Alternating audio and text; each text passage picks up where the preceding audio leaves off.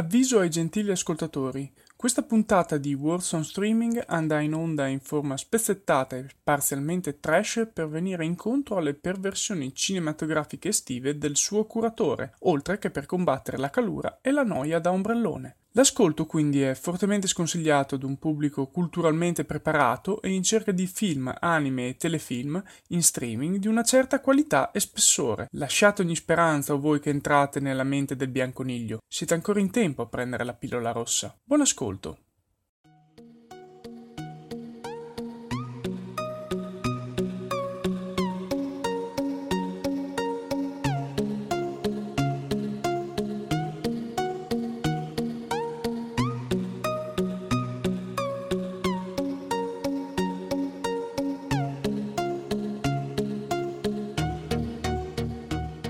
Fantascientificast presenta World on Streaming Digressioni su film, serie e anime on demand ad alto IP e da binge watching.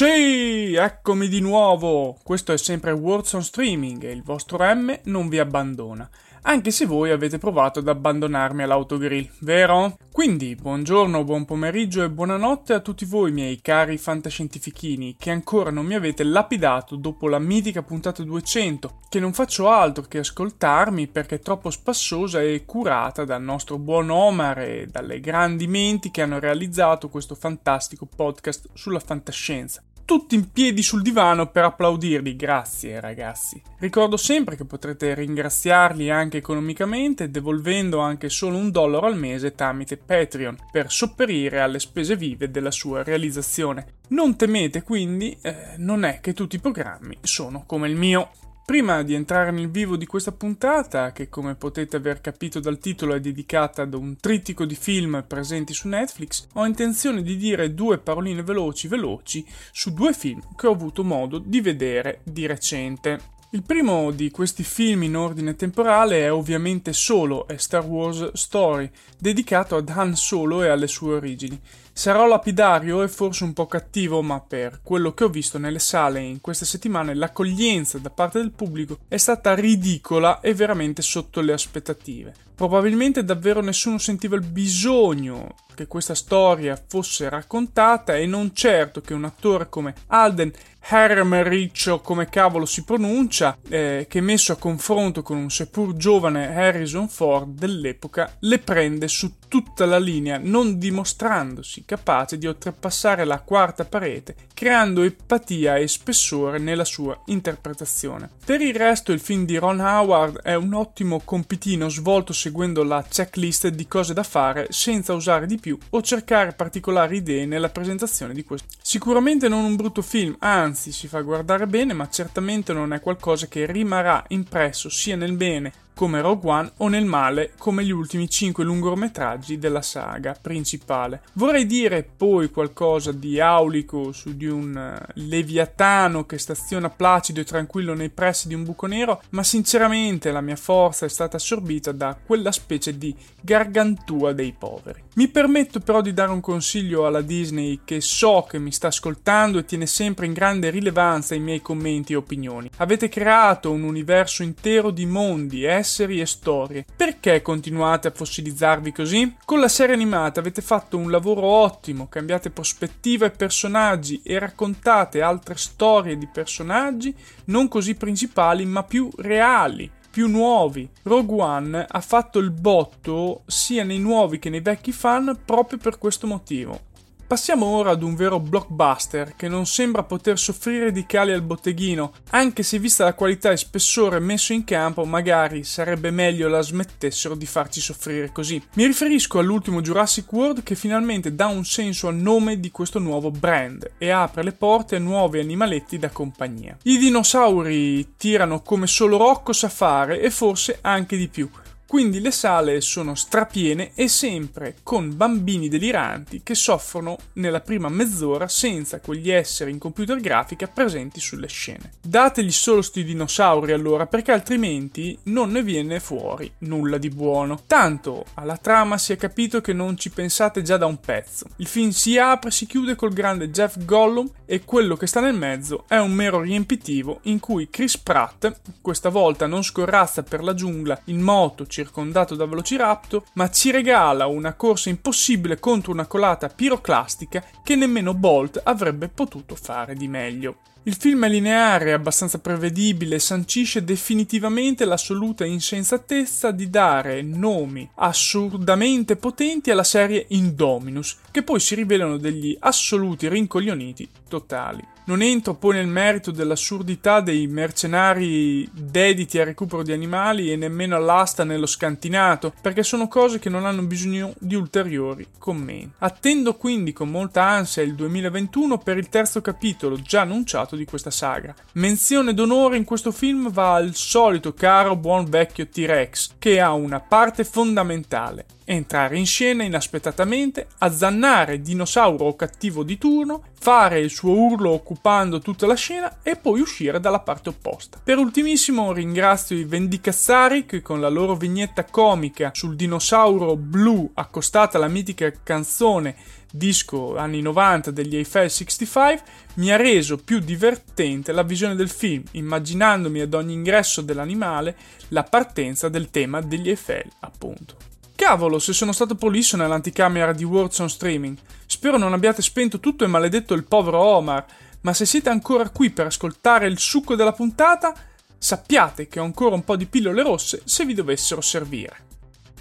Parto subito dal film da cui mi sarei aspettato qualcosa di più, ma che alla fine non ha retto le aspettative. Parlo di The Titan, un prodotto recente di casa Netflix reso disponibile da marzo scorso. La storia è interessante perché si prefigge di mostrare l'adattamento fisico a titano di un militare interpretato da Sam Worthington. Pensare che dopo Avatar sembrava avrebbe fatto faville questo come attore. Tutto il film girato a Gran Canaria è appunto incentrato su questa evoluzione umana per permettere agli esseri viventi di vivere su Titano, una luna di Saturno, per chi non lo sapesse, come se fossero sulla Terra. Questo permetterebbe una migrazione extraterrestre della vita in modo da andare a esaurire le risorse pure da un'altra parte. Come dicevo però il film è tutto incentrato su questo militare che assieme alla famiglia e ad altre cavi del test si sottopone a questo esperimento altamente rischioso e a quanto pare non solo non etico ma nemmeno particolarmente gradito o voluto. Infatti il tutto è organizzato da uno scienziato pazzo che inocula i suoi sieri genici che portano incredibili cambiamenti sia fisici che mentali negli esseri umani che vi si sottopongono. Viene creata quindi una nuova specie vivente estremamente potente di un solo esemplare, poiché gli altri piano piano cedono fisicamente, mentalmente o socialmente e il solo nostro protagonista riesce a farcela per l'amore che è verso la sua famiglia che vuole proteggere al meglio. Un film che sia per dialoghi che spessore della trama risulta mediocre, con un interessante intreccio che però sembra un già visto e nulla di estremamente rilevante. Un film che tutto sommato vi consiglio di vedere perché ha comunque questa base di etica sociale che mi piace e penso vorrebbe più diffusa nell'uomo oggi come oggi in cui ci troviamo a dover quasi convivere con i demoni della fantascienza anni 80, che sarebbero l'intelligenza artificiale e appunto la modificazione genica che realmente tra pochi anni entreranno nelle nostre vite. Se questo film può sollevare il problema della necessità di discutere di un'etica a riguardo, ben venga quindi. Molto garbatamente Netflix, conoscendomi probabilmente meglio di me, ma rischiando di farmi chiudere in quel mondo di pollici positivi, mi ha messo davanti questo film Orbita 9 che mi ha lasciato particolarmente affascinato. Una produzione spagnola, eh, stato in cui penso abbiano capito che produrre serie di qualità renda di più che produrre assurdi reality, dalla sopravvivenza alla cucina, passando alla buona vecchia casa piena di persone decerebrate, mi ha particolarmente incuriosito e riempito di aspettative. Purtroppo tutto questo si è frantumato contro una triste realtà già dopo una mezz'ora di film. All'inizio sembra di trovarsi davanti ad una trama similare a quella di Ascension, o Ascension, o, o Shenshan, insomma, avete capito, in cui una persona è chiusa in una navicella durante un lungo viaggio spaziale, in cui era nata vent'anni prima e in cui però vive da sola da tre, poiché i suoi genitori si sono suicidati per permettere di sopravvivere, visto un problema ai livelli di ossigeno che non riescono a riparare. Il film inizia quindi con l'attracco di questa navicella che le porta al tecnico, chiamato anni prima per sistemare il problema, alla faccia del servizio di assistenza in ritardo. Comunque adesso scattano i problemi. Lei è belloccia, lui non male e boom, si finisce a letto. Ovvio no che accada questo nel vuoto cosmico. Peccato che appena esce il tipozzo dalla nave si scopre che siamo sulla Terra. La ragazza è chiusa in un bunker di simulazione nel nulla di una foresta tropicale e il tipo è in realtà uno dei responsabili della missione che segue diverse di queste simulazioni da anni. Ok, a questo punto potete spegnere, chiudere tutto e fuggire perché quanto avviene da qui in poi è l'insieme delle cose più assurde e illogiche che abbia visto in un film ultimamente. Dalla psicologa del tipo che appare come ologramma di un animale al fatto che nessuno faccia notare che lui si è una delle cavie del test davanti a tutti, per finire che è chiaro che la vada a prendere fuori dalla simulazione e la porti a casa sua, ma è molto meno chiaro come in un test chiuso al simulatore nessuno si renda conto della scomparsa di questa ragazza per giorni interi. No, dai, eh, per piacere, vogliamo parlarne? Ma che vi è passato per la testa? Sembra come che la prima mezz'ora del film l'abbia scritto una persona, poi l'abbiano licenziata perché aveva già sforato il 75% del budget e in seguito lo hanno affidato a tra neolaureati in scienze politiche che non hanno mai visto un film. Un vero peccato e non ho altro da dire perché veramente poteva essere molto meglio.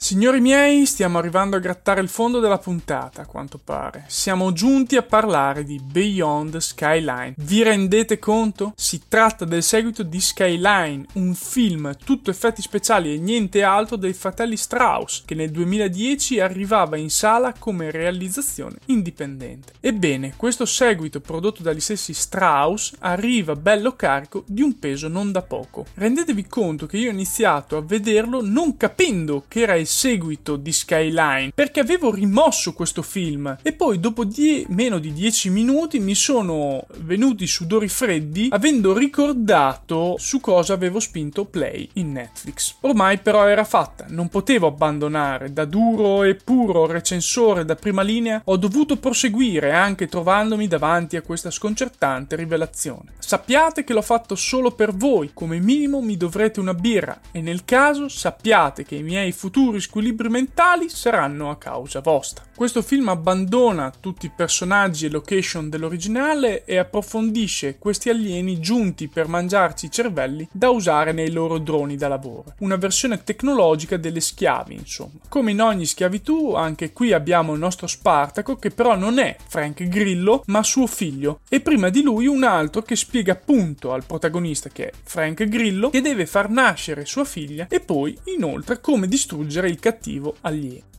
Infatti, l'invasione razzia di cervelli è opera di un solo alieno che controlla tutti i droni, quindi, dopo aver spostato la scena in una qualche parte dell'Asia nella foresta del Borneo, perché fa più figo e costa meno, si inizia a darsele di brutto. Non con armi evolute, ma a cartoni in faccia, o se proprio va bene con sciabole e uncini alieni. Per fare il grosso il buon Frank se ne è preso uno che poi decide di condividere con il resto della comunità. Le scene memorabili del film sono i bloopers finali e i combattimenti a mani nude o quelli a squadre colorate che manco in Battleship avevano pensato. Questo film peggiora la qualità grafica di realizzazione abbandonando il lens flare del suo predecessore, ma ne migliora lo spessore della trama. Non ci voleva molto in effetti. Se volete vederlo, fatelo in compagnia che almeno ve la ridete.